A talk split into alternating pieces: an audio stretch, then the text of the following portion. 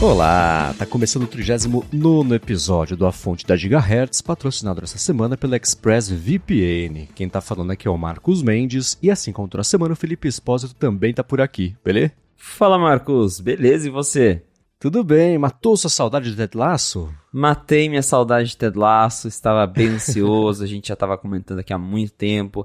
Estreou a nova temporada no Apple TV Plus. Só um episódio por enquanto, vai ser um episódio por semana. Uhum. Mas eu já consegui assistir. É, foi bem legal rever todos os personagens depois de tanto tempo. E também rever ali momentos, é, os lugares de Richmond, como eu comentei, eu estive lá. Então foi bem bacana assistir tudo isso agora na TV. E você, curtiu o primeiro episódio? curti, embora não tenha nenhuma ligação ainda turística, sentimental com os lugares de Richmond, né, que aconteceu com você. É, curti, sim, assim, quem não assistiu a esse episódio, eu acho que vale deixar ele na manga pra, pra, pra, pular esse capítulo aqui dessa vez desse episódio, voltar quando você tiver visto Ted Lasso, a gente pode comentar rapidinho aqui o que a gente achou, e isso, claro, vai esbarrar no que aconteceu no episódio, então se você não assistiu, pule esse capítulo, mas volte depois para você poder escutar e também contribuir com o que você achou, mandando feedback pra gente. Dito isso, deu tempo suficiente pro pessoal pular o capítulo se quiser. Gostei bastante, né? É, o episódio inteiro eu tô pensando que serviu como uma grande forma de anunciar o inevitável kit de Lego de Ted Lasso, né? que eu certamente já vou comprar. Mas eu gostei, gostei. É curioso, e, e, é o que eu comento, né? Geralmente assim, eu assisto, metade do cérebro tá ali ligado no que tá acontecendo, metade do cérebro ligado em como é que foi, como é que, né? Pra gravar a parte de roteiro. Então você vê que depois de tanto tempo fora do ar, cada conversa inicial entre personagens que não tinha aparecido ainda nesse episódio faz um, uma, uma, breve recapitulação do que aconteceu, qual é o contexto, pra gente poder ir lembrando onde que tava cada um, né? Essa história toda. Então, não, eu gostei bastante. Foi episódio de, acho que, preparação mais do que de coisas acontecendo. Assim como todo primeiro episódio de temporada, você tem que ir preparando um pouquinho ali o terreno para cada coisa que vai acontecer. Mas eu gostei bastante, do começo ao fim. Deu, bateu na, na, naquela vontadezinha de ver um Ted Lasso, sabe? Não foi... O, o risco é sempre a série virar uma espécie de cópia de si mesma. Não, me pareceu ainda um episódio que não tinha visto ainda de Ted Lasso, e não um cover de si mesmo. Exato, foi um retorno bem bacana, por ser um retorno justamente, não teve muita coisa nova acontecendo.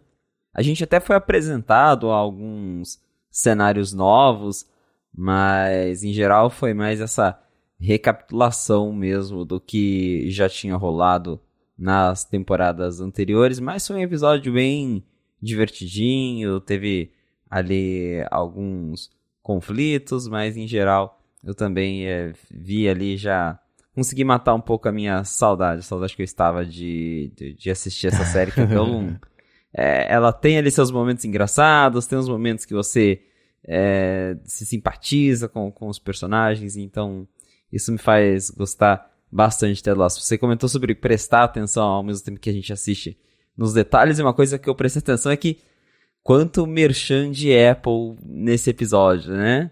Uhum. Já, já tinha um monte, já, já virou padrão no, do, do, das séries do Apple TV Plus, mas nesse especificamente, acho que tinha dois minutos de episódio, eles já estavam falando de iPad, FaceTime, e teve Pro Display XDR, que eu acho que eu nunca tinha visto numa série da Apple até agora, eles colocaram o Pro Display, e eu lembro que tinha uhum. a cena que mostrou o escritório lá cheio de iMac, eu falei, nossa, esse, nesse episódio eles eles exageraram um pouquinho, mas eu fiquei reparando nisso, foi, foi bem curioso. É, e eu reparo que até, por exemplo, uma vez, faz uns, uns dois anos isso, o ano passado talvez, o Ryan Johnson, que dirige o Knives Out, né, o Glass Onion mais recentemente, que também é da, da franquia Knives Out, dirigiu um Star Wars também, e ele comentou, ó oh, gente, aqui uma, uma dica, se alguém estiver usando um produto que não é da Apple em cena, pode contar que essa pessoa é a vilã da história. A Apple não deixa os heróis, é, os vilões usarem coisas da Apple, né? Ela só deixa os, os heróis usarem.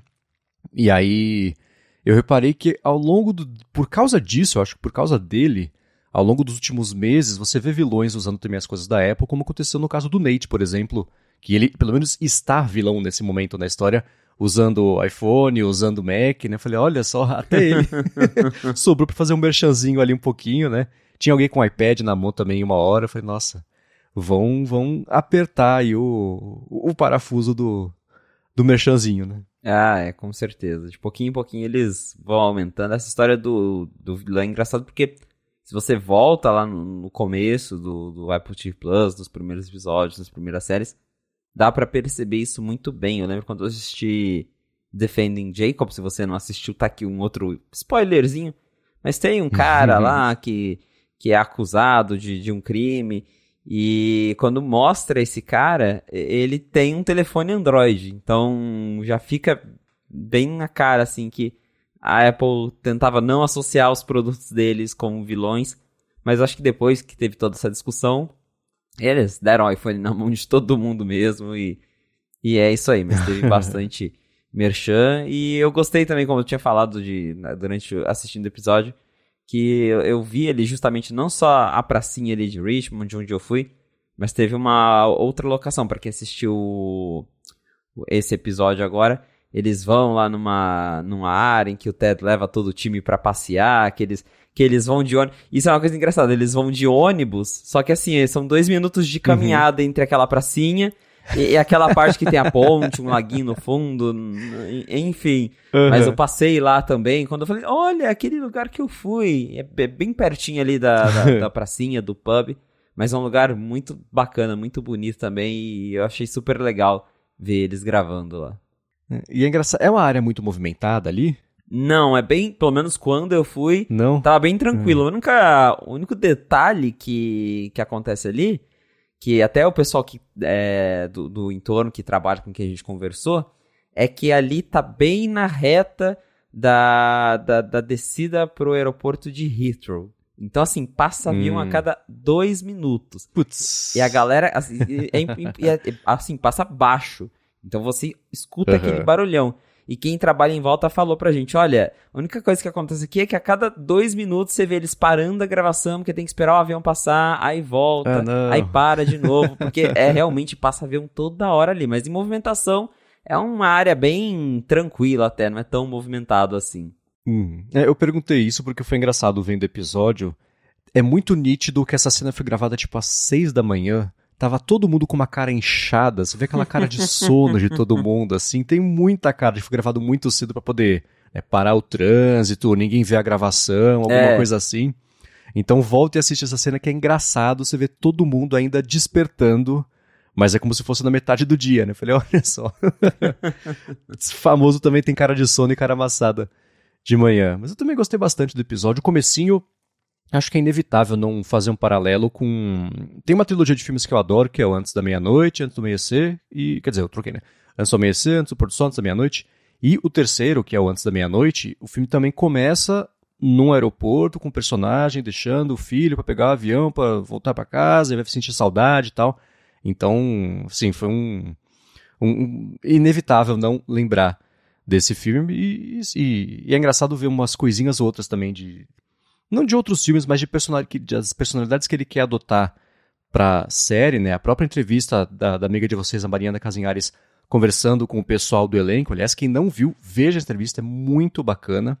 É, tem uma hora que eles tocam lá sobre um paralelo entre Star Wars e principalmente o arco do Nate, é, com, com toda a, a. Enfim, né, o que está acontecendo lá com ele. E aí você vai ver esse primeiro episódio tem lá a sala do, do, do. Como é que chama o diretor do West Ham? Rupert. Rupert, que é exatamente a sala do Imperador de Star Wars, né? A cena que ele vai lá, que Luke vai lá conhecer ele.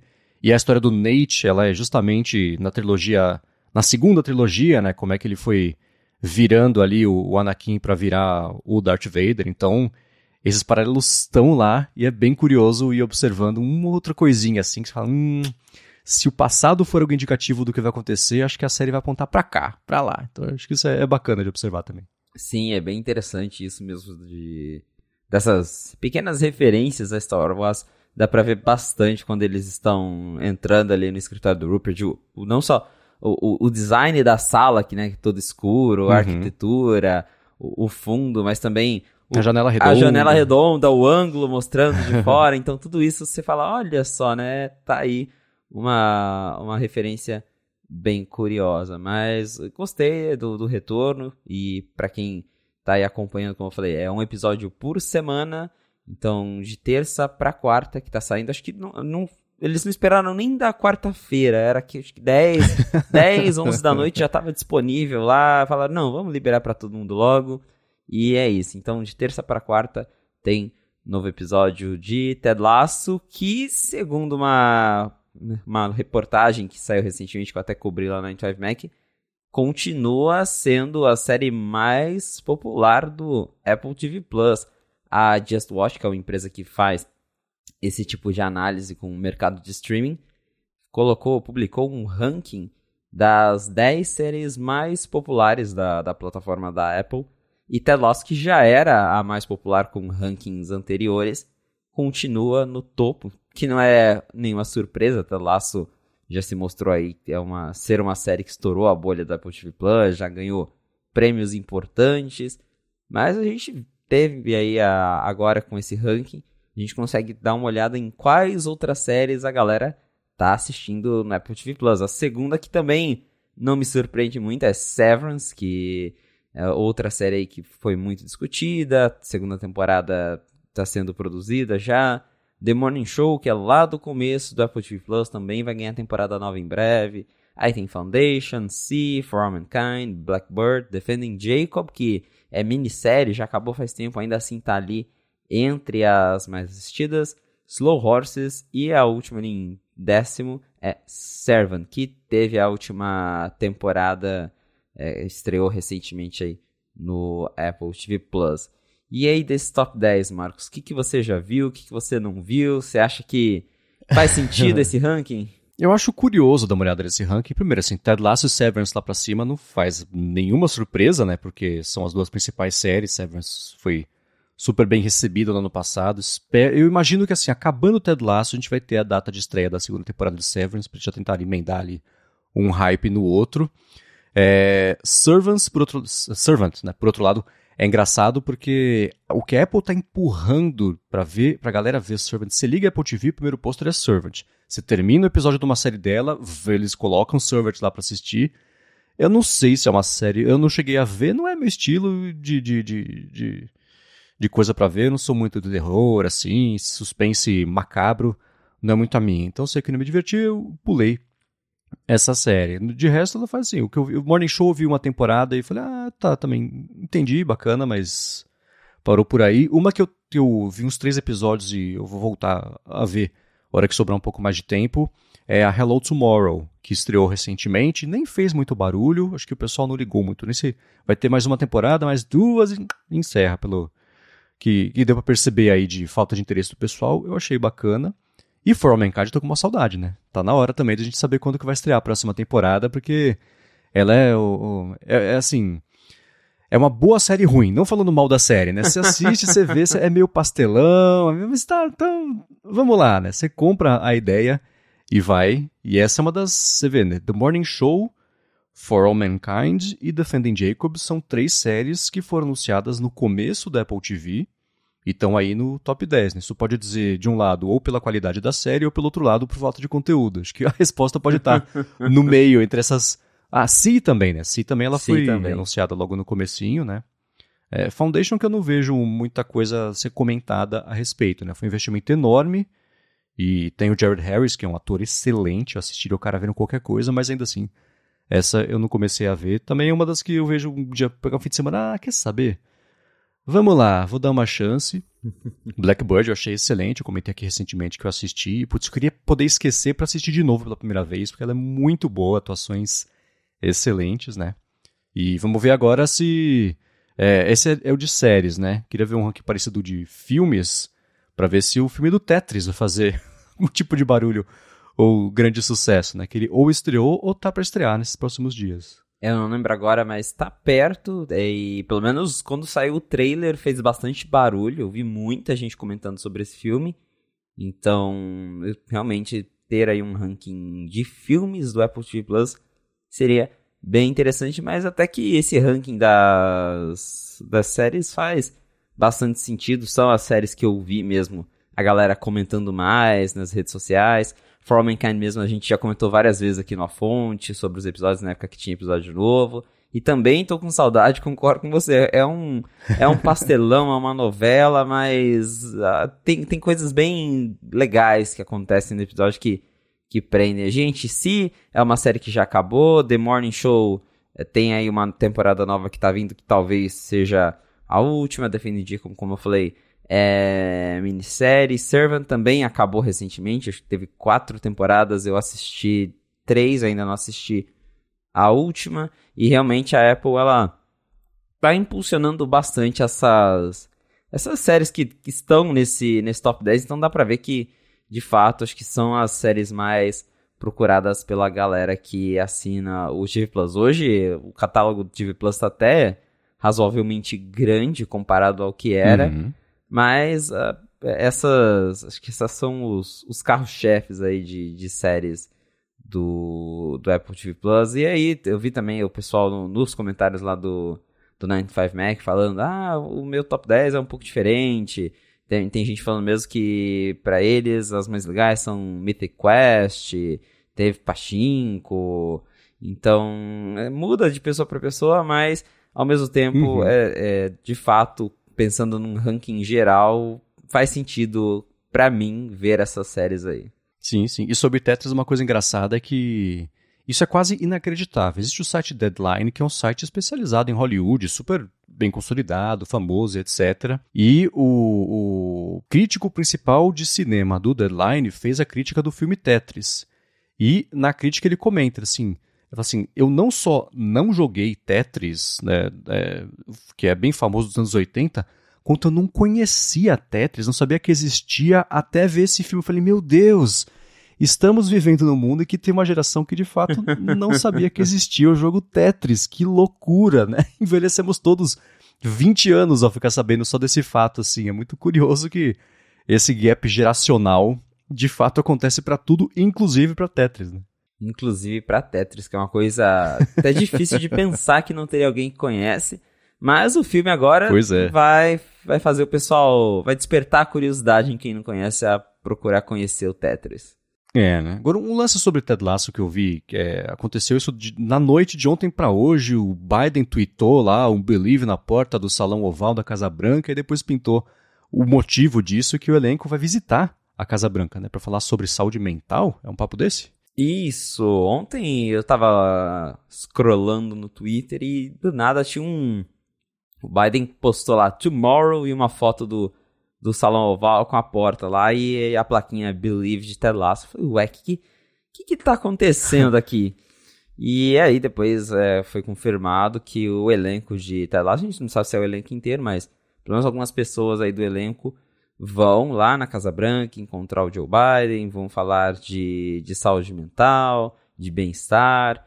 É, a gente agora né, tem que esperar o encontro acontecer, mas aí volta naquela história de Ted Lasso ter estourado a bolha, né, para levar o elenco lá no salão oval para conversar com o presidente dos Estados Unidos é porque a série é bem. tá, tá bem importante. Então, uhum. vamos ver o, o, resultado disso depois. Com certeza vão ter fotos, vão ter vídeos.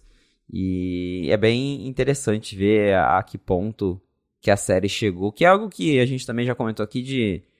De, de estar aí presente na. de fazer parte da, da cultura popular. Eu lembro de.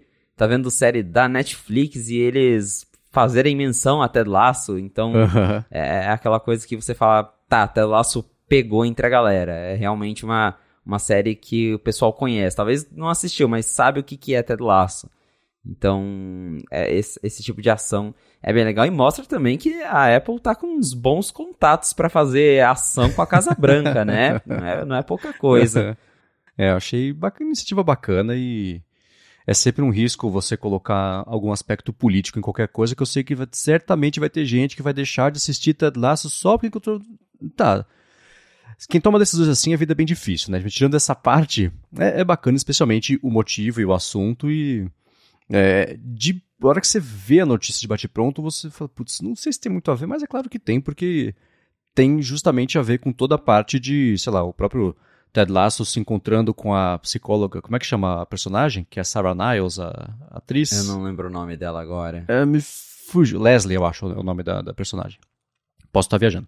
Mas, enfim, né, ela, ela não é mais lá do time, mas continua falando, e ele, né, tem toda a parte da terapia da história. Então, aí começa a fazer mais sentido, mas é curioso porque eu tô vendo aqui a lista de pessoas que vão visitar, né, pelo menos na matéria aqui, não tem o, a, é a, atriz que faz a, a, a psicóloga. Ué, mas talvez ela deva ir visitar. Assim, de qualquer forma, bem bacana. Vamos ver o que vai pintar aí, tanto de foto quanto principalmente de, de assunto e de, de repercussões disso, porque é claro que é um tema bem importante. Uh, só que uma correção rápida. É Dr. Sharon, ah, o nome da personagem. Isso. O Leslie é o, é o assistente lá do, ah, do pode crer. Verdade. Pequena confusão, Ups. mas é. Muito bem, então beleza, follow-up corrigido aqui. Falando em pequena confusão, vamos pular já para um tema que eu vi que bombou na semana passada, que esbarra, é, é, a ver com a Samsung, mas esbarra na Apple não só por tudo que a gente já comentou sobre fotografia computacional, mas porque você publicou uma matéria no Night 5 Mac lá sobre esse assunto que foi bem divisivo lá nos comentários. E a situação é a seguinte: uma pessoa no Reddit percebeu que se ela pegasse uma foto da Lua, borrasse bastante, deixasse lá no monitor do computador dela, fosse do outro lado da sala e tirasse essa, uma foto dessa foto borrada da Lua, com o telefone Samsung lá com o zoom de 100 vezes, o telefone não só achava que era a Lua de verdade e não uma foto borrada da Lua, quanto o resultado mesmo, a foto que o telefone mostrava para a pessoa, era uma lua com uma excelente definição, coisa que seria impossível a partir de uma foto borrada de propósito para não dar para ver cratera, os elementos ali que compõem a lua. E o que aconteceu foi que a repercussão inicial foi, tá vendo? Ó, a Samsung está substituindo a foto que a pessoa tirou por uma foto de boa definição da lua. Não é a foto que a pessoa tirou, essa que está na, na galeria dela, e aí fica fácil você oferecer, né? O Super Zoom Mode, Night Sky, não sei lá. Se você está tirando foto de uma coisa, ele está trocando por outra e falando, nossa, parabéns, que fotão que você tirou. Né? E aí você repercutiu isso lá no 95 Mac, e é curioso porque eu tenho nos meus bloqueadores de, de conteúdos, tanto no iPhone quanto no Mac, eu tenho um bloqueador de comentários. Eu não quero ver comentários para não ficar nervoso, para não passar raiva, porque eu sei que comentários são. É, é, tipo o canal de esgoto do Ted Lasso, assim, é, só que ao invés de esgoto é churume, né? Por onde vive, nasce e, e mora o churume da internet. Então eu tendo a não ler para não ficar bravo, né? Eu desliguei para ver a reação das pessoas, me arrependi, porque as pessoas comprovaram a minha teoria, né? E aí eu voltei a ligar os comentários, mas de qualquer forma você comentou, é, enfim, né? Você, comenta, você explica o que você comentou, mas você comentou e despertou ali diferentes níveis de reações da galera com a sua repercussão e sua explicação do que rola com esse negócio do Samsung, né? É, eu sou a pessoa que faz o advogado do diabo no 95 Mac. Então, eu sou o que as pessoas odeiam porque nem sempre eu estou falando bem da Apple por lá. E nesse caso, teve essa repercussão do que começou lá no Reddit, alguém fez esse a pessoa colocou lá o suposto teste em que ele apontou o Galaxy para a tela do monitor com a foto da lua borrada e aí o Galaxy supostamente corrigiu a foto, entregou uma foto da lua bonita. E quem repercutiu isso entre a galera de Apple foi o, os, foram os desenvolvedores do Halite, que é o aplicativo de câmera para iPhone. E daí eles já foram lá postar, ah lá, tá vendo, é, é fake a foto. E eu, eu tenho o S22 Ultra, é um aparelho que, que a Samsung já mandou para testar. E eu falei, ó, tá, vamos, vamos testar isso aqui do, do jeito certo. Vamos, vamos ver se é ou se não é. E assim, é, o que até o, o Marques fez um vídeo sobre isso, é, discutindo é, essa, justamente esse ponto de o que, que, é real e o que não é quando você tem é, inteligência artificial corrigindo imagens, melhorando imagens. Porque hoje em dia, qualquer telefone que você pega, ele vai aplicar um, algum tipo de, de AI, algum tipo de machine learning para tentar corrigir certos aspectos. Às vezes de uma forma mais exagerada, às vezes de uma forma menos exagerada. O, o iPhone mesmo, ele tem lá algumas cenas que ele consegue identificar se é para deixar o céu mais bonito, para deixar a grama mais bonita.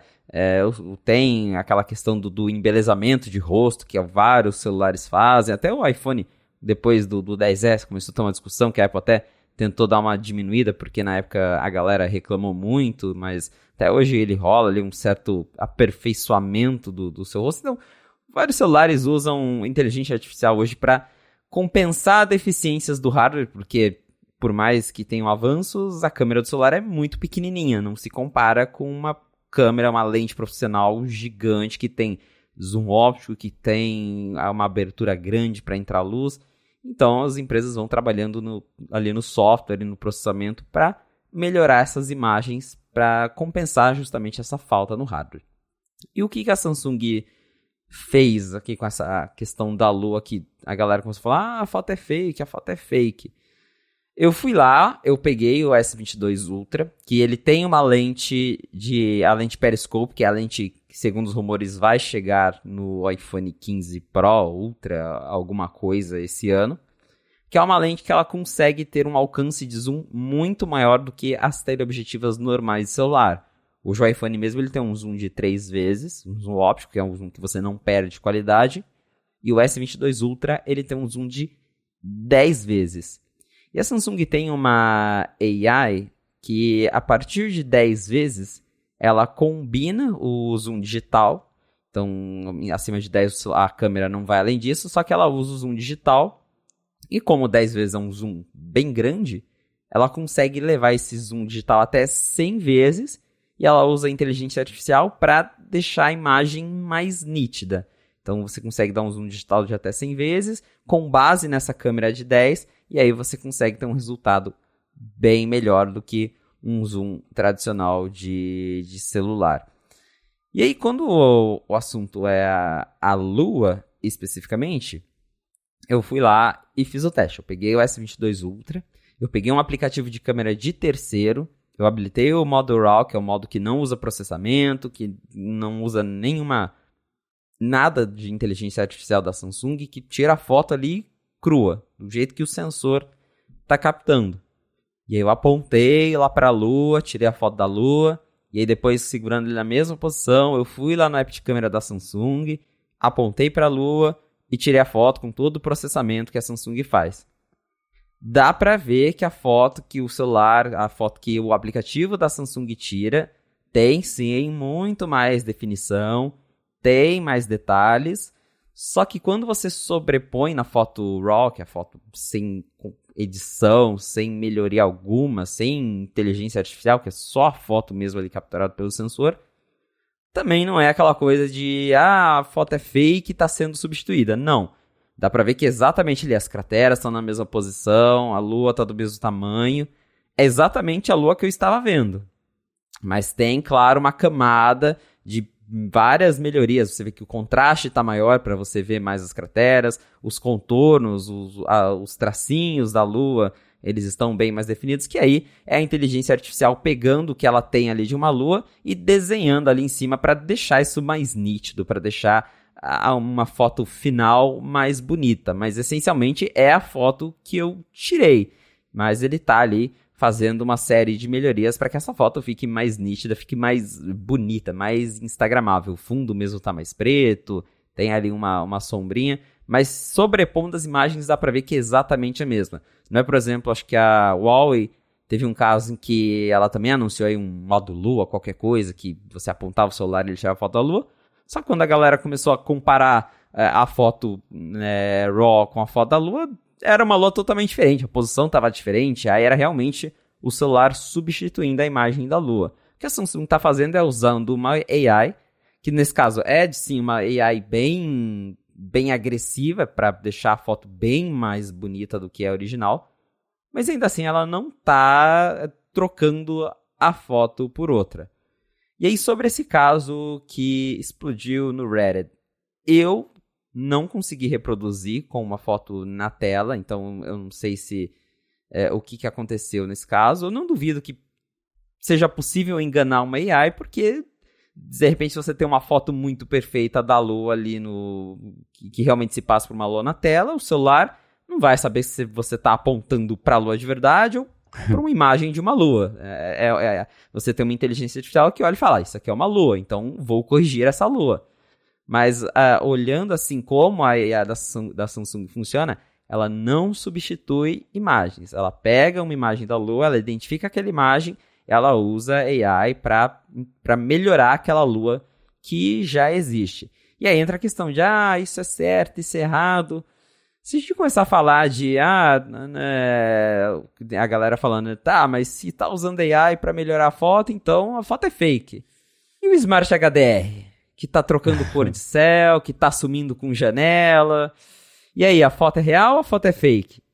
Então a gente entra nessa discussão que hoje em dia, em smartphone, eu acho que não tem mais. Se a gente for pensar por esse lado de se tá usando o AI e a foto é fake, não tem mais foto real. Porque celular hoje em dia usa algoritmo para tudo. É, é, eu até mencionei isso no post. As fotos de, de, de celular, independente de qual modelo, elas não estão mais mostrando o que a gente está vendo com os nossos olhos. Elas estão mostrando ali um, um resultado processado que o celular acha que vai ser o melhor para você olhar na tela dele. Então, vai ter celular aumentando cor, vai ter celular é, tentando tirar ruído, vai ter celular apagando janela sem querer nesse processo. É, a, a IA, ela é, ela é falha, então talvez até isso que aconteceu de volta aí no caso do Reddit, que alguém conseguiu é, pegar uma foto borrada de uma lua e virou uma lua bonita. Mas é, tem essa, essa discussão que a gente também já vem falando na fonte de, do próprio Smart HDR, de como ele exagera em alguns casos.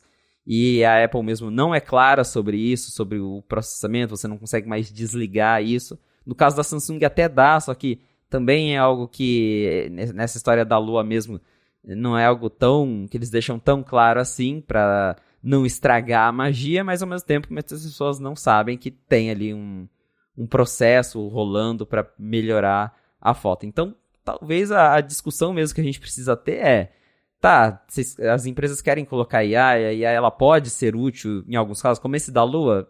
Cara que comprou o celular talvez não quer nem saber que tem AI ou não, quer tirar uma foto bonita da Lua e postar no Instagram e tá tudo bem. Mas tem gente que quer tirar a foto sem processamento, sem qualquer firulinha, como é o nosso caso com, com o Smart HDR que a gente tanto reclama.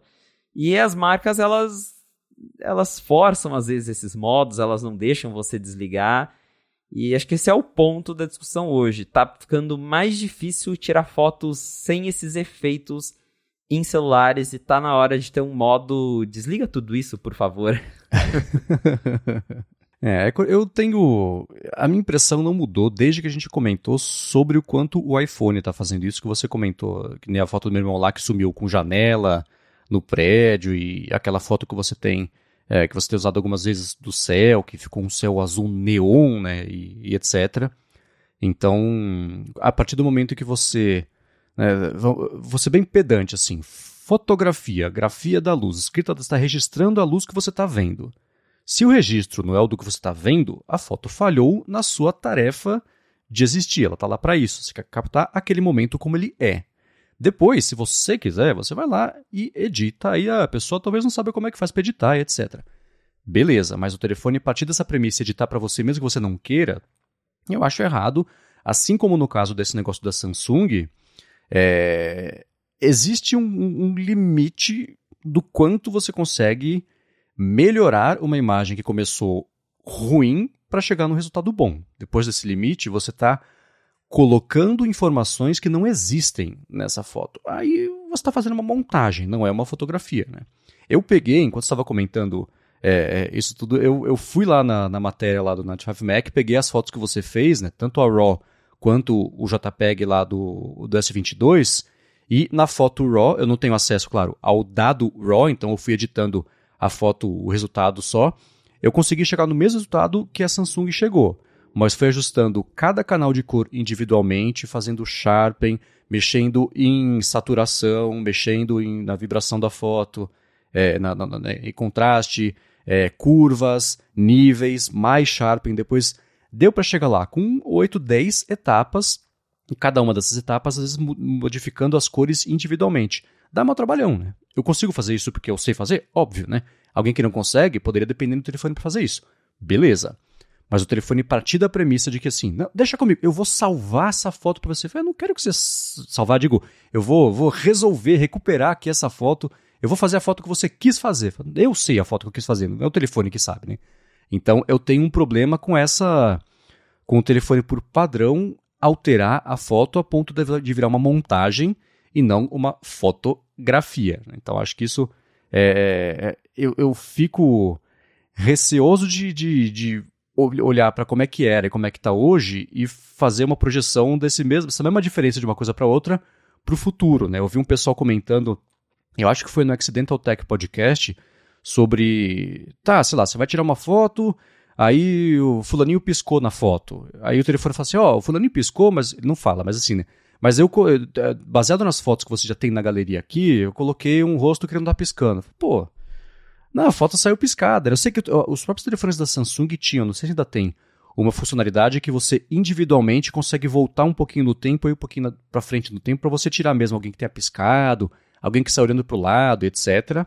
Mas, de novo, é você, é a pessoa que usa o telefone que está fazendo isso. Não é o telefone decidindo para a pessoa qual que é a foto que, ela, que a pessoa quis tirar. Então, o meu problema é esse: você adicionar coisas que não estão lá e você fazer decisões editoriais em cima da foto que não necessariamente sejam o que a pessoa quer que aconteça. Né? Então, é, essas correções, embelezamento automático. Existe até uma, um lance de acessibilidade do tipo assim, não acessibilidade, mas sei lá.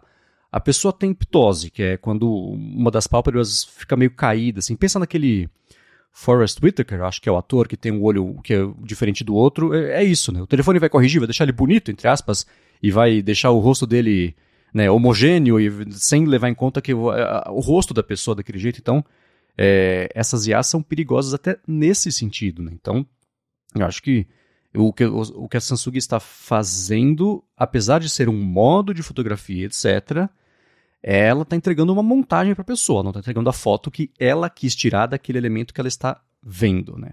Existia a opção de desligar? Maravilha. Né? Que bom que existe. Mas ainda assim, essa tendência dos telefones tirarem a foto que você quis tirar, mas o telefone que sabe qual que é, eu acho um pouco hum, não perigosa, não, não é assim, né? Ah, meu Deus, acabou o mundo. Mas ainda assim, ela é, é, é dá uma experiência pior, porque você tira o controle da pessoa de fazer de novo a fotografia. Então, eu, eu, eu não sou muito fã dessa história, dessa ideia. O negócio da Huawei, pelo que eu vi, eu não sabia disso, mas que a Huawei é, em marketês admitiu, não, a gente tá trocando mesmo a foto por uma foto da lua que a gente tem aqui no, no modelo. Falei, velho, aí não, né? Sacanagem, né? Aí não, aí não, né? Mas ainda assim, eu não sou muito fã dessa ideia do telefone decidir para você qual que era a foto que você de verdade queria tirar. Eu acho que dá para voltar uma ou duas casas aí na, na, na insistência em tentar corrigir, é, é, passar do nível do melhorar e, e, editar a foto, colocando informações que não existem. Que aí, aí não, né? Aí não é a foto. É, acho que poderia ter, ter opções. Eu sei que tem gente que gosta, igual eu falei, tem gente com certeza vai apontar o celular para a lua, vai achar a foto bonita e a pessoa vai ficar satisfeita com isso. E tem a gente que gosta de ter a foto original para editar do nosso jeito. Eu mesmo adoro editar minhas fotos, eu tiro muita foto em RAW para eu editar do jeito que eu quero para tentar fugir um pouco aí do Smart HDR, do, do, do, do pós-processamento pesado da Apple. E o problema é justamente, né, as marcas imporem isso, primeiro, de forma automática, o teu celular já vem com isso ligado, e segundo, como é o caso do iPhone, não tem nem como desligar. É, até né, no iPhone você, você, tira uma foto em RAW, dá para contornar uma coisa ou outra, mas não tem um jeito de você ir lá e falar, não quero foto com Smart HDR. Acho que é isso que é, todas as marcas precisavam pensar um pouco. Hoje em dia tem modo Pro e modo isso, modo aquilo, mas nenhum é de fato faz um modo Pro que desliga todo esse monte de coisa para você só tirar uma foto crua do jeito que ela é, para uhum. você editar do seu jeito. E é isso que eu gostaria de ver voltando para os celulares, um modo sem nada que se a pessoa quiser o modo embelezamento, beleza, ativa lá e aí ele faz todo aquele processamento. Se a pessoa não quiser, desliga e é isso. Então, tem.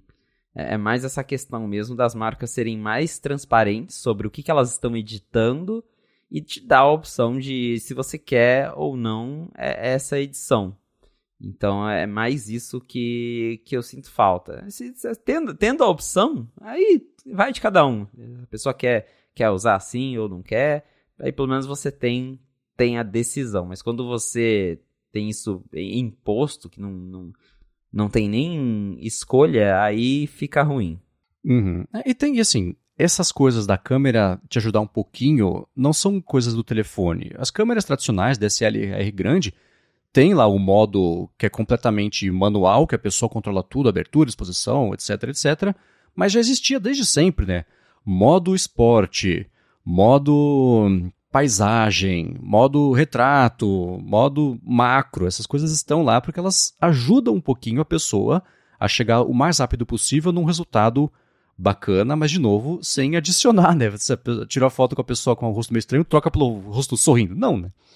Então, é, é, a partir do momento que ficou cada vez mais fácil fazer esse tratamento sem custar muito desempenho e bateria, acho que as marcas foram cada vez mais colocando isso, e aí, enfim, né, chegamos no que estamos hoje. Eu vou deixar o link, claro, na descrição aqui, para quem quiser dar uma espiadinha é, nessa matéria que, que o Felipe escreveu para o 95 Mac. Inclusive, também vou deixar o link para uma explicação que a Samsung fez, que tinha do site, estava traduzido do coreano, e aí ela própria publicou também, prestando contas a respeito disso. E comentando, ah, gente, é muita IA, tem aqui a foto tirada várias vezes, etc. O que a gente já sabe, né, que, que acontece, de qualquer forma fica as informações das fontes aí para vocês darem uma espiada e chegarem às próprias conclusões. Agora, uma outra coisa que eu vi que você escreveu no 95 Mac nessa semana, é, que vai na onda de tudo que a gente comentou nas últimas semanas, tanto aqui, na verdade, no Fonte, quanto especialmente no ADT, sobre as IAs, as que conversam, e isso tem chamado muito atenção é, pela quantidade de plataformas adotando as IAs, especialmente lá o ChatGPT, pintou o GPT-4 semana passada, que vai começar a ser uma inteligência que é multimodal, né? tanto texto quanto imagem também, e etc. Todo mundo vem se perguntando a respeito de, gente, assistentes virtuais? E, e a Siri, né? Você vê aí, todo mundo fazendo uma Siri melhor que a Siri.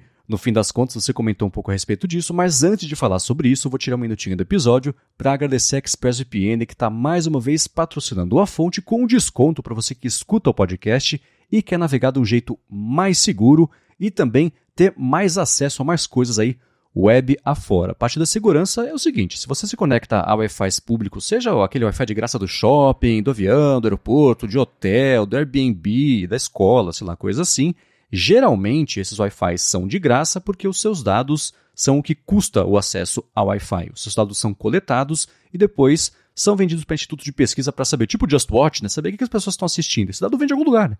Vem aí de, das fontes que eles têm, e uma dessas fontes é justamente quando você se conecta ao Wi-Fi público, concorda lá com os termos de uso e pronto, os seus dados viram dados vendíveis, vendáveis, não sei.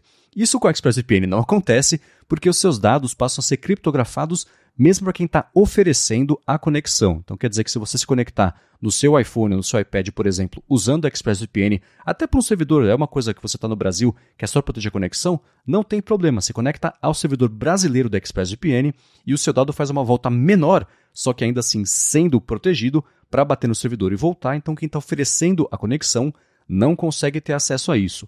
A ExpressVPN, ela oferece serviço, né? tem servidores em coisa de 100 países, você consegue colocar que você está vindo ou indo a partir de qualquer um desses países, e isso te dá, por exemplo, a possibilidade de você acessar serviços de streaming sem que você necessariamente esteja naquele país que você diz que você está. Então, se você falar, por exemplo, se você se conectar por meio do servidor deles nos Estados Unidos, você passa a acessar os streamings como se estivesse nos Estados Unidos e o catálogo de lá é diferente do daqui. Eu sempre comento, eu faço isso para ver especialmente HBO Max, para ver os conteúdos que tem lá, vejo The West Wing, uma série super bacana, recomendo, inclusive, fazendo isso, que ela não está, pelo menos assim, quando a gente grava aqui o episódio, disponível no Brasil. E a parte mais bacana é que você que escuta aqui o A Fonte tem um desconto, tem dois descontos, na verdade, para você poder experimentar por meio do endereço expressvpn.com afonte. O primeiro é, você acessando por esse link, vai ter 30 dias para experimentar a ExpressVPN e ver como é que faz, como é que funciona para configurar no seu computador, telefone,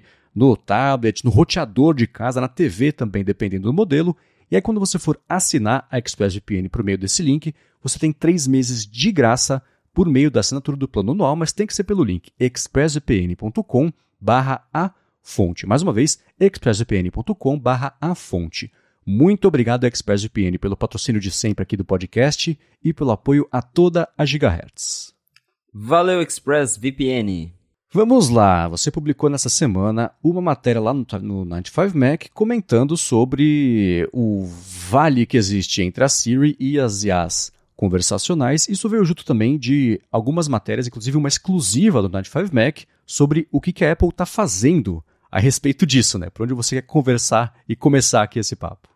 É, eu publiquei esse, esse artigo de opinião para falar sobre. A gente está falando tanto, discutindo tanto as as AIs, que não são novidade, a inteligência artificial está aí já há muito tempo, mas esse ano principalmente explodiu uma categoria de AI que é essa que a gente tem visto com o ChatGPT e similares, que é a AI que você consegue dar algum comando e ela cria texto, cria imagem, cria áudio, e isso a gente está vendo que está mudando já como as pessoas usam a tecnologia.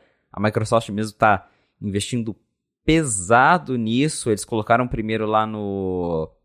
No, no, no buscador deles, Bing. no Bing, isso. E agora você consegue buscar e ele já mostra ali resumo, um texto bonitinho do que, que você está pesquisando. E essa semana mesmo eles anunciaram a integração do ChatGPT com o Office.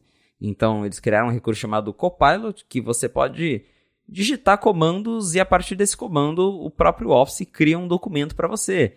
Então você abre o PowerPoint e tá, eu quero um slide sobre isso, com essas fotos aqui, com fundo colorido, e o PowerPoint já te entrega um documento pronto com todos os slides, a mesma coisa com o Office. Você pode falar, ah, eu preciso criar um documento para imprimir nesse estilo, nesse padrão, com essas regras, com essa fonte, baseado em coisa tal. E ele já te entrega ali um documento pronto. Então, tá mudando a forma como a gente interage com, com a tecnologia, tá chamando a atenção de todo mundo.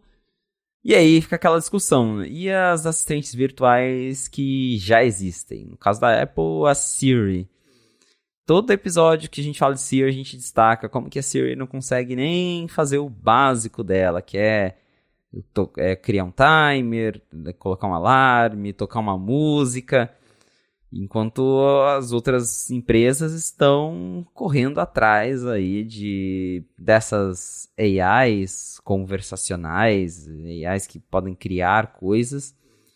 E todo mundo fica nessa expectativa. Ah, e aí, Apple? O que, que, que, você vai fazer? Que, que a Apple está fazendo? É, é, bem complicado isso, porque, como você disse, essa semana saíram várias reportagens em, em, torno de do que, que a Apple está fazendo e o que, que a Apple pode fazer. É, parece que a Apple até está tentando fazer algo.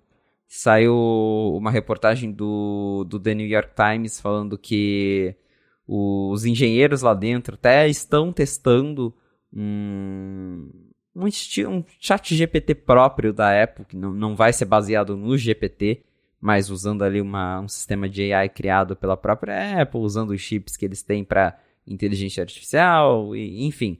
A, lá dentro está sendo testado algo, só que o problema é justamente, pelo menos quando se pensa no que a Apple tem hoje, que é a Siri, é que a Siri ela não é inteligente.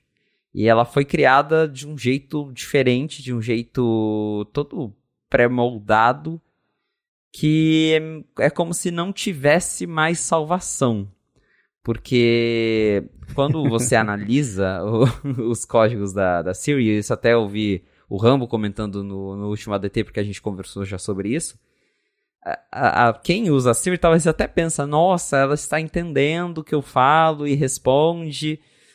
Quando você vai olhar, é um banco de dados que ela tem já lá todas as respostinhas prontas tipo, para timer, para música. Então, quando você pergunta algo para Siri, ela só entende o que você disse e ela associa e ela te joga uma das 50 respostas que a Apple escreveu lá no código. E a, o comando às vezes funciona, às vezes não, mas não tem uma inteligência artificial que faz a Siri escrever uma resposta na hora, que, que faz a Siri de fato entender o que você está falando. Não, ela entendeu as palavras-chave do que você disse numa frase ela fala: ah, ah, isso aqui ele está pedindo um timer. Ah, pega lá a resposta. Iniciando o timer de X minutos. É assim que a Siri funciona. E por que que é assim? Para resumir a história, lá em 2010 a Apple comprou a Siri, que era uma startup, e a Apple foi lá, comprou, para né, né, que era uma startup que já tinha um aplicativo que inclusive estava na App Store, que você conseguia conversar e ele fazia buscas na internet. Para a época era algo super legal, a gente está falando lá da época do iPhone 3GS, iPhone 4. E a Apple, para tentar sair na frente, falou: não, vamos colocar essa Siri que a gente comprou do jeito que está aqui, só vamos mudar a interface, mas vamos lançar desse jeito. E aí amanhã a gente vê. Amanhã a gente vê o que faz, amanhã a gente melhora, a gente faz uma nova, a gente trabalha em cima. E o problema é que isso nunca chegou. A Apple foi levando, então passavam os anos e falavam, não, vamos só dar uma. Coloca um negocinho novo aqui e depois a gente melhora. E o que acontece? Hoje a Siri tem esse legado enorme de. que é baseado naquela Siri lá de 2011 em que a Apple só foi colocando coisa em cima daquele código velho que já tinha. E para mexer na Siri hoje, né, os, os engenheiros, até a, a, matéria do The New York Times fala isso, que não tem engenheiro que quer mexer na Siri, porque o código é uma bagunça. Para você conseguir arrumar isso, você tem que começar do zero. E a Apple meio que desistiu da Siri, tanto que faz já uns 3, 4 eventos que ninguém fala de Siri uhum. mais. É um negócio que eles até fingem que não tem.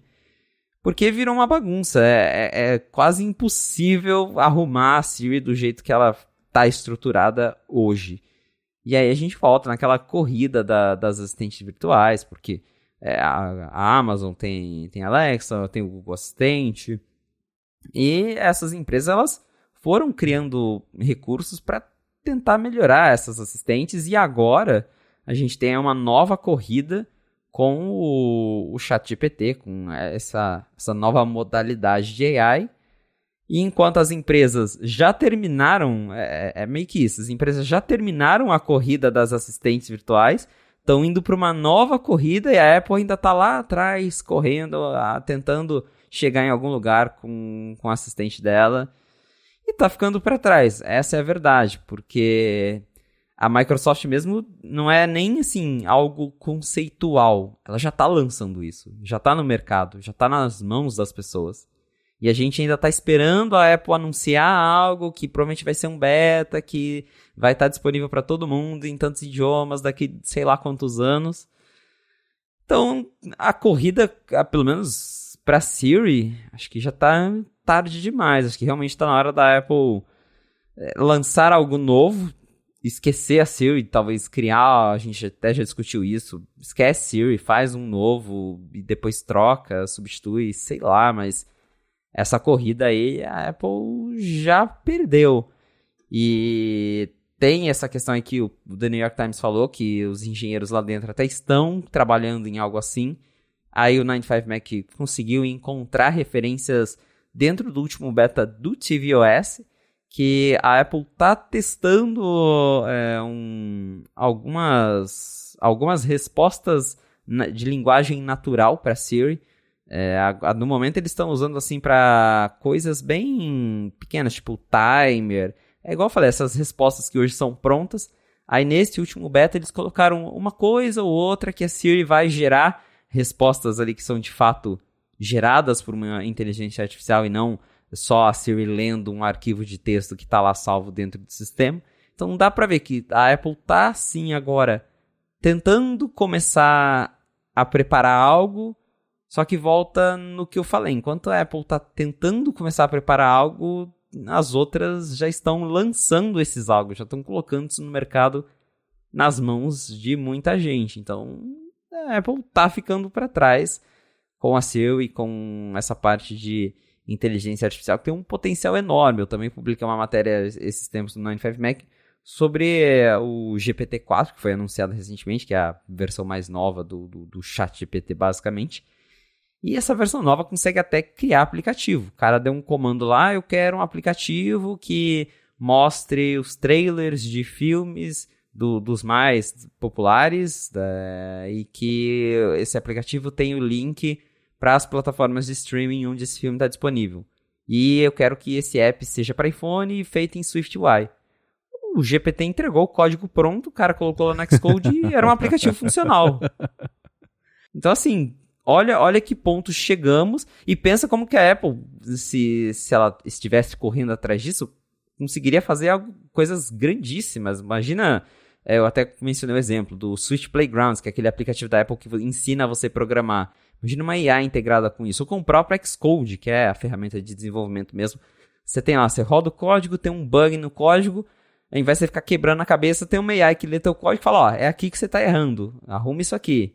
Então, tem usos muito bacanas, mas que, por enquanto, a Apple tá sem entregar nada sobre isso.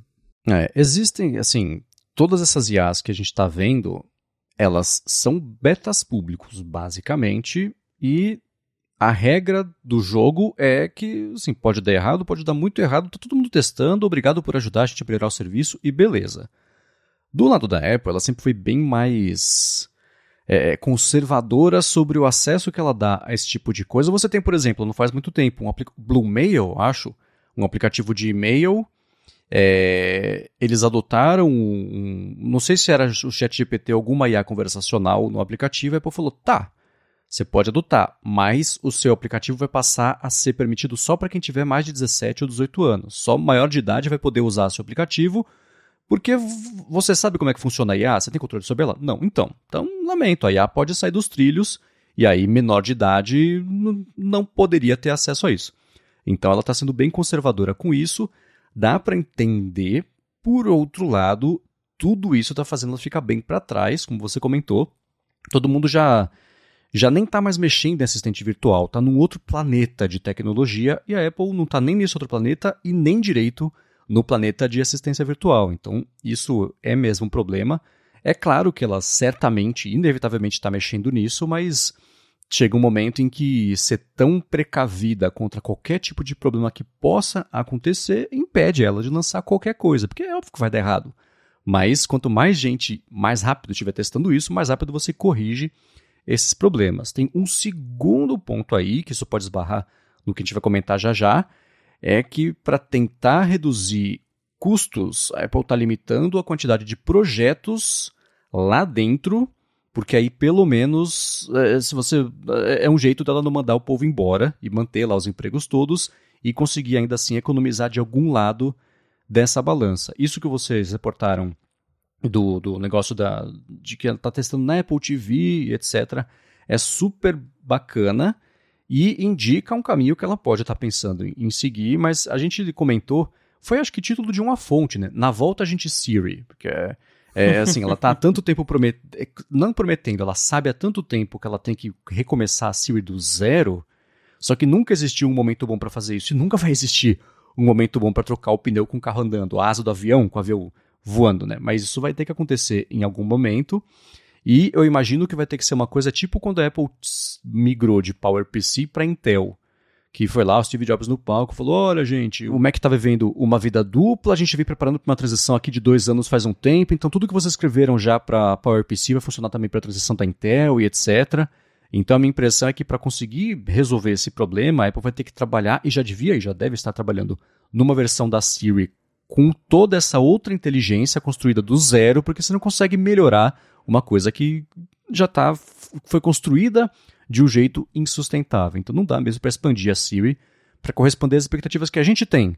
Só que a gente vê o resultado da tecnologia, não como é que ela foi feita. E como ela foi feita é o problema no caso da Siri, né? Mas é bacana ver que pelo menos de um jeito bastante limitado, só lá na Apple TV para algumas respostas, ela está testando, está fazendo isso. Porque os benefícios que essas IAs todas oferecem são muito gigantescos. A gente está pulando uns 4 ou 5 anos no tempo com o que a gente está vendo que elas vão começar a oferecer. E você vê, você falou do negócio do código lá, de você jogar no Xcode e ele resolver para você ou dizer para você onde está errado, é exatamente um exemplo que a OpenAI deu na semana passada com o GPT-4. Eles foram fazer, num momento lá da apresentação, um bot do Discord o bot jogou um erro lá pra, a pessoa, a pessoa pegou o erro, copiou e colou no, no bot e falou, escuta, no bot não, colou no GPT e falou, escuta, resolve. O negócio resolveu, sozinho, aí você não melhorou a capacidade da pessoa como pessoa de desenvolvimento, mas ainda assim resolveu um problema pontual, que às vezes é o que você tem que fazer para conseguir corrigir um problema rápido, corrigir um bug rápido, resolver uma emergência. O Duolingo também agora, né, você vai ter um jeito de interagir, e aí eu fico curioso para saber sobre a restrição de idade para isso, mas no Duolingo vai ter como interagir lá com um bot rapidinho ou para treinar a conversação, para entender onde, como é que, por que, que você errou um exercício, etc., com o contexto do exercício, o que é uma coisa bacana, mas eu não vi nenhuma informação ainda sobre restrição de idade disso, só vi de dinheiro, porque vai custar 30 dólares por mês ou 170, acho, dólares por ano para você poder acessar esse Duolingo Max, acho que vai chamar. Então tá todo mundo, é, todo mundo não, né? Tem muitas empresas se antecipando e adotando isso rápido, porque primeiro, faz muito barulho no mercado, estamos falando dessas empresas aqui, e em segundo lugar é para onde inevitavelmente as coisas vão apontar. Então, quanto antes você fizer isso, antes vai ficar melhor, vai ficar do jeito certo, e você consegue. É, é, você erra, erra rápido para corrigir rápido, dentro, claro, de um padrão que tem que ser muito alto de responsabilidade. Mas ainda assim, ficar parado não é uma alternativa, não é a solução para esse problema.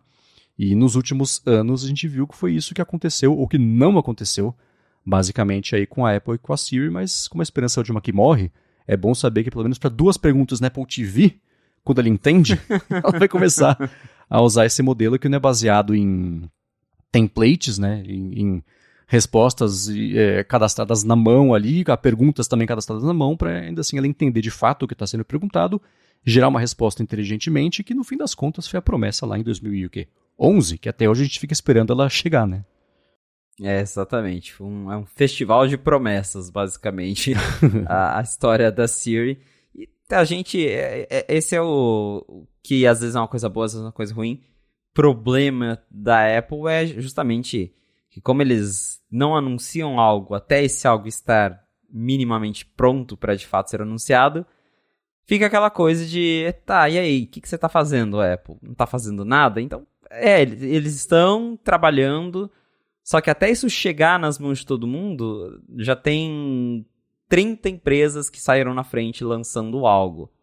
Às vezes, às vezes é bom, às vezes a Apple consegue esperar, fica quieta e quando ela lança algo, esse algo dela é diferente do que todo mundo está fazendo. O Apple Watch foi assim. É, a, o boom de smartwatch começou um pouco antes do Apple Watch, todo mundo sabe, mas era aquela coisa, ah, um relógio plástico, um relógio feio, não troca a pulseira, o sistema é ruim. A Apple foi lá e lançou deles, depois de todo mundo, mas claramente muito acima do que a concorrência estava oferecendo.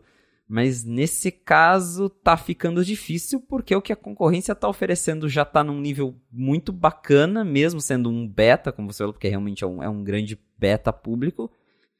E aí a gente tem o lado da Apple que a assistente que eles têm hoje não funciona direito. Então é, é um caso de que eles, não sei, poderiam anunciar algo que estão realmente é, é, trabalhando nisso, talvez com, sei lá, se esse teste do tvOS for para frente, porque esse tvOS ainda é um beta, mas quando ele for lançado para todo mundo, a Apple falar, ó, oh, a gente lançou aqui uma versão nova e a gente está começando os testes com isso, para não ficar aquela coisa de, pô, Apple, vai ficar para trás mesmo? Mas eu imagino que se a gente for ter alguma novidade sobre, vai ser só na WWDC em junho e vamos torcer para que tenha, pelo menos é. isso, né? Porque, porque se chega a WWDC Apple não fala nada de AI, de Siri, aí, aí vai ficar mais feio do que já tá. Sim, né? eu acho que é inevitável, no máximo que pode, assim? O, o, ideal dos mundos seria, gente, tá aqui, temos um projeto, vai funcionar assim, tudo que a gente sabe, que a gente espera que aconteça. Na pior das hipóteses, tem que ser, gente, a gente vai mostrar para vocês um conceito, um demo, uma coisa que a gente vai lançar mais para o fim do ano, as APIs, etc. Mas vai funcionar assim. E mostra a mesma coisa, basicamente, só que não está pronto ainda. Eles têm que prestar contas. Eu acho que. É, tudo bem que se tratando de Siri, a gente fala isso toda vez e toda vez a gente erra. Assim, é impossível que não fale nada nesse ano a respeito disso, que eles ignorem que isso está acontecendo no mercado e digam, ó, oh, gente, aqui, ó, APIs novas para o iOS pro, e, e headset. Eu acho que, por mais empolgante que possa ser o headset, a ideia, a visão de futuro, tem que ter uma coisa para agora, né? Uma reação ao resto do mercado que já evoluiu para você pelo menos alcançar o que está acontecendo. Então tem que ter uma história de IA. Vai saber se a WWDC não vai ser no começo de junho, vai ser no fim de junho para eles conseguirem estruturar melhor essa ideia e como é que eles vão anunciar e etc. Acelera o projeto lá dentro da Apple, porque tem que ter, né? não dá mais para ela ficar de fora a gente sempre descontou a Apple para que a gente sabe que a Siri nunca ia conseguir. é, fazer nada assim. Mas chega no momento em que você não ter isso vira um problema e não só uma piada. E eu acho que chegou nesse momento. Eu acho sim que vai continuar sendo Siri, afinal, o Bing vai continuar chamando o Bing com o assistente lá, o, Bing Chat. Então, o poder da marca tem uma certa influência aqui e, e dá para salvar a Siri, mas vai custar muito dinheiro e não vai ser uma coisa da noite pro dia. Mas tem que ter algum sinal de vida, de fumaça qualquer, de que o futuro da Apple também inclui isso aí com uma história para quem desenvolve, porque se os aplicativos por si só já estão adotando isso, é, mostra que existe não só uma necessidade, mas uma demanda por isso, né? Por outro lado, ela pode falar assim: bom, vocês estão adotando aí, se vira aí, né? Pode ser também. Ela, ela, mostrar que já existe uma solução que os apps vão poder adotar e ela anunciar só quais vão ser as regras do jogo. O negócio de você ter, por exemplo, uma idade mínima para colocar no aplicativo, coisa assim. Mas se o sistema passar a oferecer isso de forma nativa, é, é, é como a gente esperaria que fosse se a gente não soubesse dos problemas todos. Sabendo dos problemas todos, ainda assim a gente espera que seja assim. Então vamos ver se pelo menos nesse ano acontece alguma coisa, porque, né?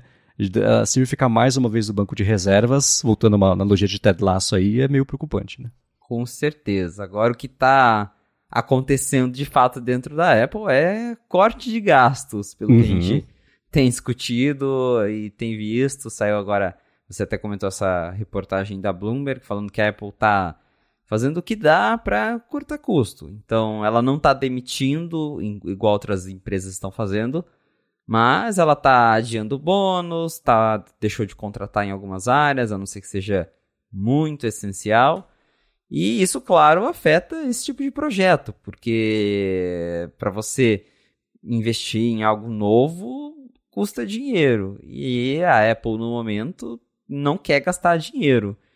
Então, a gente claramente tem, é, isso acaba refletindo em certos recursos ficando de lado, certos recursos demorando mais para chegar, até mesmo em produtos novos, né, no, no, no, em como eles fazem. É, acho que o próprio iPhone 14 é um, é um reflexo de, de como a Apple está tentando cortar custos no que dá. E é uma tendência que, pelo menos aí por mais esse ano, deve continuar assim. A Apple deve ficar mais conservadora para justamente evitar gastar. Pensando aí no lado de operações e em tudo que a gente sabe, já discutiu sobre Tim Cook, faz sentido. Tanto que, como eu acabei de falar, a Apple é a empresa do Vale do Silício ali que ainda não está demitindo a galera, porque a Meta mesmo recentemente já anunciou outra grande demissão em massa. E a Apple, por enquanto, está segurando as pontas.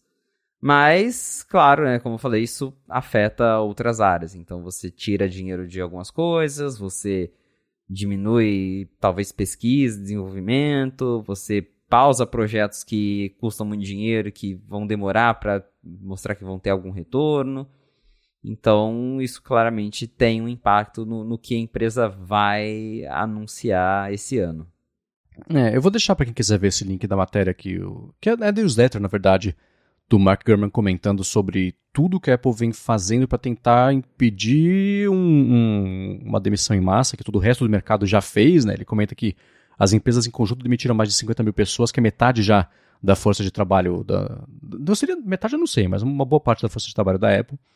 Então, é, todos os, não são poucas as coisas que ela está fazendo, desde cortar projetos, como eu comentei, e fazer coisas mais práticas, evitar projeto novo, não colocar gente no lugar de gente que pede demissão, fazer a galera vir para o trabalho para o escritório para poder já separar quem não quer vir no escritório, então fica em casa mesmo. Tá, se, se rolar uma demissão, isso pode entrar em, em, ali na, na conta de, de enfim, né, do prós e contras da pessoa para ela ser ou não demitida. Então, isso é uma coisa que também eu acho que pode definir, ainda que em menor grau, a era, a liderança Tim Cook, porque é, do tamanho que a Apple tem, o tanto de operação o tanto de gasto que ela tem também, e conseguir navegar esse período aí sem demitir ninguém, ou pelo menos sem demitir pessoas contratadas diretamente, que a gente sabe que ela demitiu bastante gente terceirizada aí pelo mundo, vai ser sim mais uma das que o pessoal comenta que é a, a, aula de operação de uma empresa liderada por alguém de operações. Né? Se de um lado não tem as inovações que a gente comentou aqui na semana passada,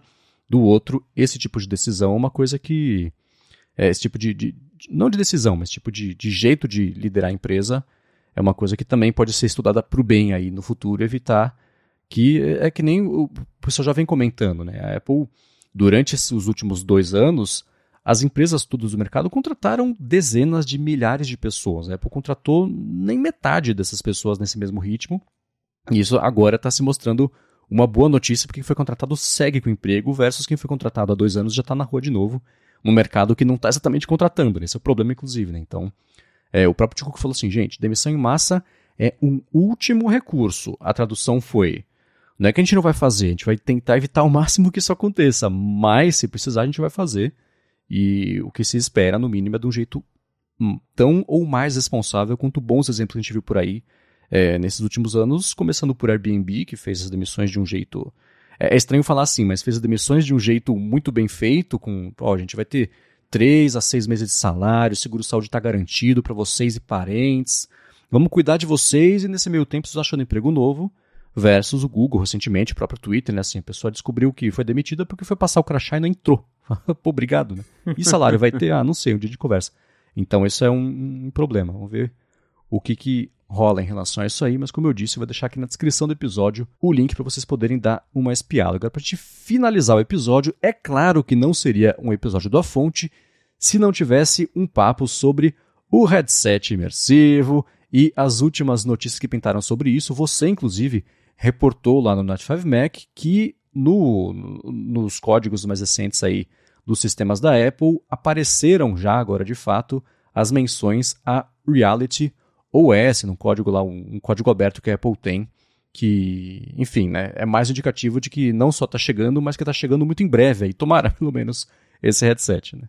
É, porque a gente já não aguenta mais discutir rumor disso, a gente quer ver o produto. A gente viu um pedaço do e... produto na última semana, pelo menos, vai. É, a gente viu um pedaço. E agora a Apple tem esse, esse código open source, é um, é um código aberto que ela publica de algumas coisas do, dos sistemas. E nessa última atualização do, dos códigos abertos da Apple, ela tava lá, tem um, tinha um arquivo com as plataformas em que, que o código roda. Aí tem lá iOS, macOS, WatchOS e RealityOS. Então estava lá mencionado no código oficial da Apple, no GitHub oficial da Apple, a plataforma RealityOS. Tinha lá Reality Simulator também, que é assim como tem o iPhone Simulator, para quem faz o aplicativo no Mac conseguir testar. Já tem lá a referência a um simulador do, do, do headset, então tá mais do que claro que o headset real, ele existe, está sendo feito, está sendo testado. É mais agora a questão de quando que isso vai aparecer. E para ter né, vazado isso, alguém talvez esqueceu de apagar na hora de publicar os códigos para todo mundo, mas para ter aparecido já até no, nos códigos open source da Apple, porque a, a, essa que é a questão. A, o que a gente já tinha encontrado referências a, a, Reality OS dentro do, dos códigos do iOS, mas ainda era aquela coisa assim, tá, tá dentro de um negócio que poucas pessoas sabem fuçar, sabem abrir. Agora não, tá ali no, no GitHub da Apple, que é, você entra num site e consegue buscar lá e, encontrar essas referências. Então, para ter chegado nesse ponto é porque o lançamento tá beirando a esquina. E bate com que os rumores estão falando que possivelmente a gente vai ter esse headset anunciado na WWDC, se a Apple, claro, não resolver adiar ele pela milésima vez, porque era para ter chegado em janeiro, não veio, depois março, não veio. Agora tudo indica a WWDC, mas realmente tem cada vez mais evidências, o, o nome ter aparecido aí nos códigos da Apple é mais um indicativo de que tá chegando, tá muito perto.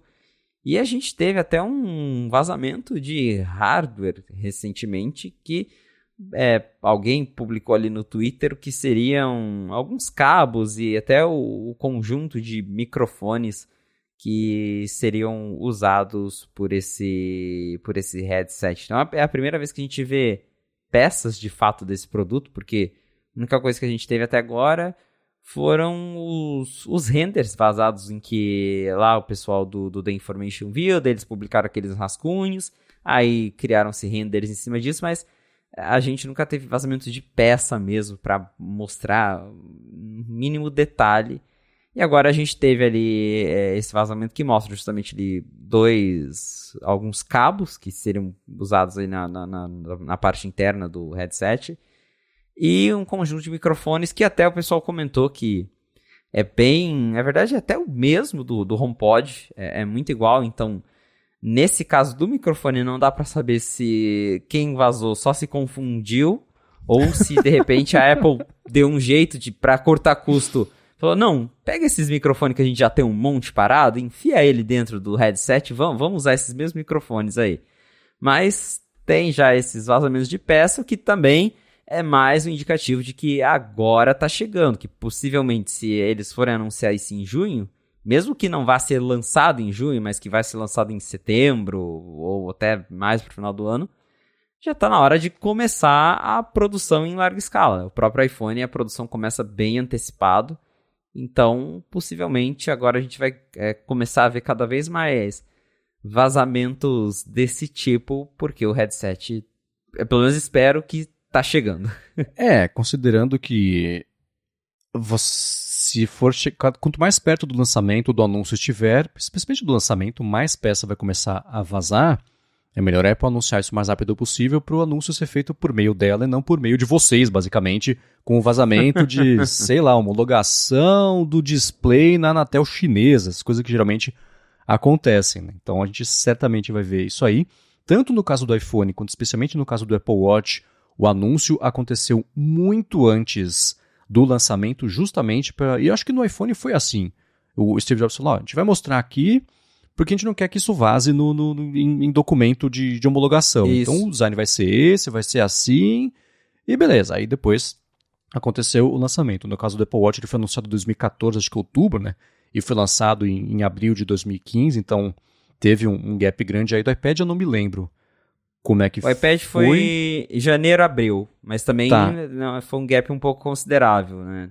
Não foi assim mês, no próximo mês. É, então dá pra imaginar de, de junho a setembro, outubro uma coisa assim, né? Então, é, é, estaria dentro da média até do que a gente sabe mais ou menos que são o que a Apple faz mesmo entre anúncio e lançamento de um produto novo. Mas o fato de ter vazado, se não for um pedaço do HomePod, de ter vazado um pedaço mesmo do headset, é uma boa notícia, porque é a primeira confirmação física de que esse trem existe de fato. Agora, né, quem é, é mais cético também pode acreditar que isso aí rola e, assim, o que, que, você comentou? Alguém pode ter esquecido de tirar as menções ao Reality OS lá no código do GitHub? Ou, ou já está num ponto em que seria talvez impossível tirar isso aí e o código seguir funcionando? Sei lá.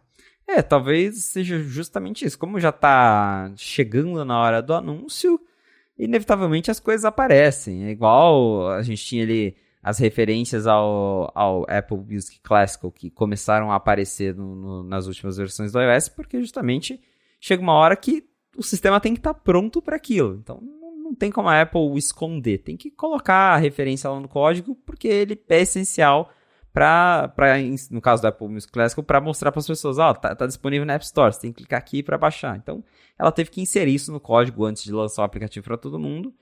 E pode ser o caso do, do, do Reality OS. Chegou num ponto que o lançamento está aí perto e é a hora que o sistema tem que estar tá pronto para já começar a, a, saber que esse produto existe. É, então, né? até, por exemplo, uma coisa que é bem comum nos códigos, que, que isso já fez a gente descobrir novos recursos, é que uma versão antes, da, uma versão do iOS antes de um grande anúncio, a Apple tem que colocar as mensagens: seu iPhone não é compatível com esse recurso. Porque o recurso vai existir, só que alguns iPhones não vão rodar, e aí o sistema antigo tem que mostrar uma mensagem falando que, ó, aqui não rola, você tem que atualizar teu iOS para ter esse recurso. Isso aconteceu, acho que com. A gente encontrou, por exemplo, novidades no modo foco que não iam rodar no iOS 15, só que aí antes do anúncio do iOS 16 já tinha lá, ó, esse é. As melhorias do modo foco só estão disponíveis no iOS 16. Então, chega uma hora que, não tem jeito, ela tem que preparar o sistema antigo para o que está vindo, seja para falar que não vai funcionar ou para adicionar algum suporte limitado. E pode ser o caso aqui com, com o headset de realidade aumentada, que está chegando, provavelmente se for lançar mesmo agora esse ano o iOS 17, vai ser o iOS em que, que vai ter o suporte oficial para o headset, mas ela vai acabar colocando alguma coisa ou outra nos códigos da versão atual, porque ela tem que apontar, tem que falar no mínimo que, ah, para usar o headset você tem que atualizar para iOS 17. E isso vai aparecer no 16. Então, tá chegando a hora mesmo da gente, da Apple, colocar tudo, deixar no jeito para lançar isso oficialmente daqui a alguns meses. É, e tem uma questão que o fato de vazar um negócio desse no código, é claro que nos veículos especializados, lá com vocês, vocês vão reportar isso, a gente vai ler, vai repercutir, mas isso não, não passa da nossa bolha, né? Não vai sair no site da CNN, não vai sair na home do G1, vaza um pedaço do microfone que pode ou não ser do headset, né? Então isso ainda assim é, é, fica mais restrito aqui a nossa bolha, não estraga a surpresa, mas é, pelo menos diminui pra gente um pouquinho o impacto disso, ou não, aumenta mais o hype, né? Vai ser, alguém pode ter se empolgado muito mais agora que viu o código, que isso de fato tá chegando. De qualquer forma, acho que já dá para afirmar que o que é inevitável é esse negócio finalmente tá chegando pra gente pelo menos poder parar de falar nisso no mundo dos rumores e repercutir de fato ele, o que, que ele vai ser, né? é, exatamente. A gente vai poder discutir um produto que existe, embora colocar as mãos nele vai ser um pouco difícil, né? Vai, Custando vai. 3 mil dólares, a gente vai ficar só nas, nas opiniões vendo a keynote da Apple. Pois é, e torcendo para pelo menos o negócio da Siri inteligente chegar mais rápido. Exato.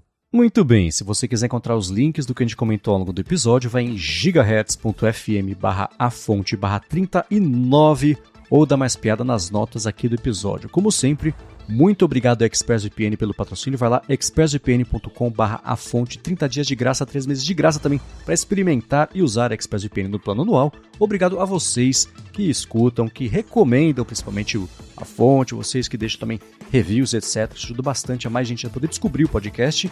E obrigado, claro, a você, Felipe, por nos ajudar a entender o que está acontecendo lá por Cupertino nessa semana por um monte de assuntos. Bom, vocês escutaram, não vou listar aqui de novo, mas obrigado. Valeu, Marcos. Obrigado, audiência, por ter ficado com a gente até o final de mais um episódio do A Fonte. Se você quiser me encontrar nas redes sociais pra gente bater um papo, é só me procurar no arroba Felipe Esposa. Boa, sou MVC Mendes no Mastodon e no Instagram, apresento um monte de podcast aqui na Gigahertz e o Bolha Dev, que é um podcast, é um noticiário diário sobre tecnologia, inovação e desenvolvimento. Vou deixar o link aqui na descrição para quem quiser conhecer e a gente volta na semana que vem. Um abraço e até a próxima.